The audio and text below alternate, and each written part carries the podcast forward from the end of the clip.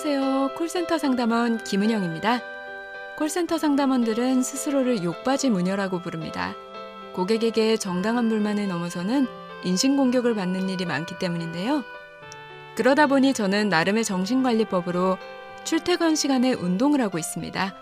운동을 하다 보면 잡념이 사라지고 마음도 휴식을 취할 수 있거든요. 마음이 지쳤을 땐 몸을 움직여 보세요. 생각은 몰두할수록 커지지만 몸을 움직이면 생각이 멈추고 마음에도 숨통이 트입니다. 잠깐만 우리 이제 한번 해봐요 사랑을 나눠요 이 캠페인은 당신의 여유로운 삶을 응원하는 흥국생명과 함께합니다.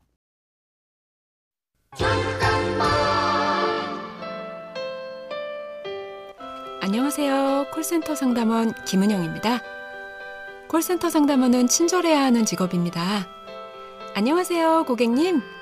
이렇게 톤을 높여 말하는 것도 친절함의 표현인데요.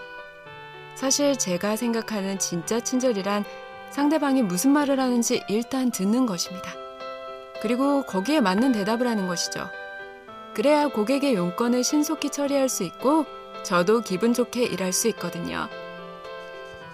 서로 원하는 바를 정확히 충족해주는 것만으로도 충분한 친절이 아닐까요?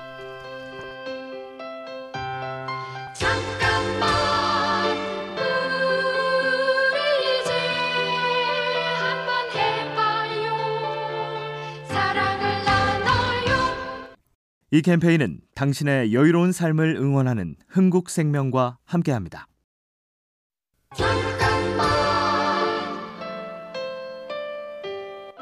안녕하세요. 콜센터 상담원 김은영입니다. 콜센터 통화 연결음으로 제가 세상에서 가장 좋아하는 우리 딸이 상담 드릴 예정입니다. 라는 멘트를 들은 적이 있으실 텐데요. 상담원도 누군가에게는 소중한 가족이란 뜻일 겁니다. 그 뜻을 충분히 알면서도 한편으로 저는 꼭 누군가의 가족이란 단서를 붙여야 하는 걸까? 라는 생각이 듭니다. 아무 조건 없이 그저 사람이라는 이유만으로 사람이 사람에게 예의를 갖출 이유는 충분하지 않을까요?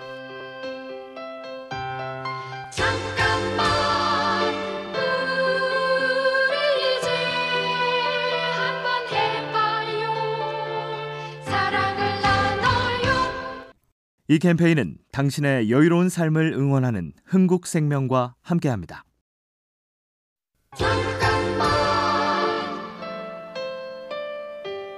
안녕하세요. 콜센터 상담원 김은영입니다. 한 고객이 택배 박스에서 개미가 나왔다고 전화를 해왔는데요. 죄송하다고 사과하자 괜찮다면서 반품을 도와달라고 하셨습니다. 고생이 많다는 다정한 인사도 덧붙이셨죠. 거친 말을 쏟아내는 고객을 응대할 땐 마음이 깎여 나가는 것 같은데요. 이런 고객을 만나면 마음의 여유가 생기고 절로 친절해집니다. 말은 부드럽게 하면 사람을 살리고 악하게 하면 사람을 죽인다는 말이 과연 맞는 것 같습니다.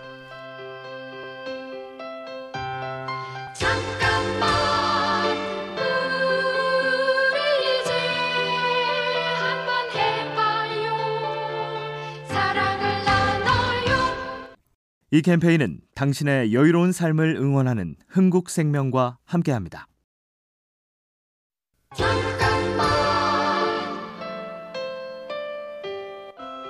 안녕하세요. 콜센터 상담원 김은영입니다. 상담원은 먼저 전화를 끊으면 안 됩니다. 30초 정도는 기다렸다가 그래도 고객이 전화를 안 끊으면 추가 문의사항 없으시면 통화를 종료하겠습니다. 라는 말을 남겨야 하죠. 어쩔 땐 고객도 예의를 차리며 먼저 끊기를 기다려 서로 눈치만 보며 시간이 흐르는데요. 전화를 먼저 끊기 애매하다면 상담해 주셔서 감사합니다 같은 인사로 마침표를 찍는 건 어떠세요? 다정한 한마디에 상담원의 굳었던 어깨가 부드럽게 펴질 겁니다.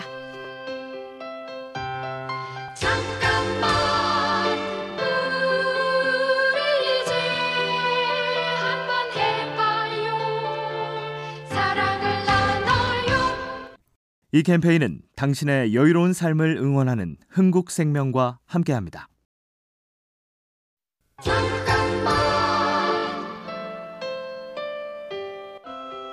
안녕하세요. 콜센터 상담원 김은영입니다.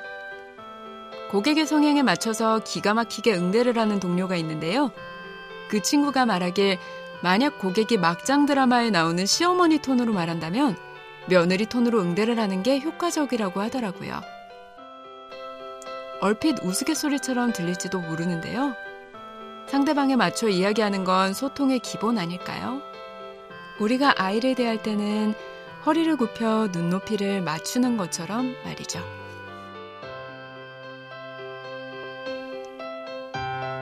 잠깐만 우리 이제 한번 해봐요 사랑을 나눠요 이 캠페인은 당신의 여유로운 삶을 응원하는 흥국생명과 함께합니다.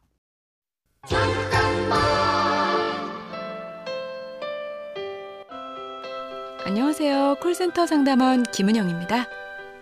추석이 한 달 앞으로 다가왔는데요.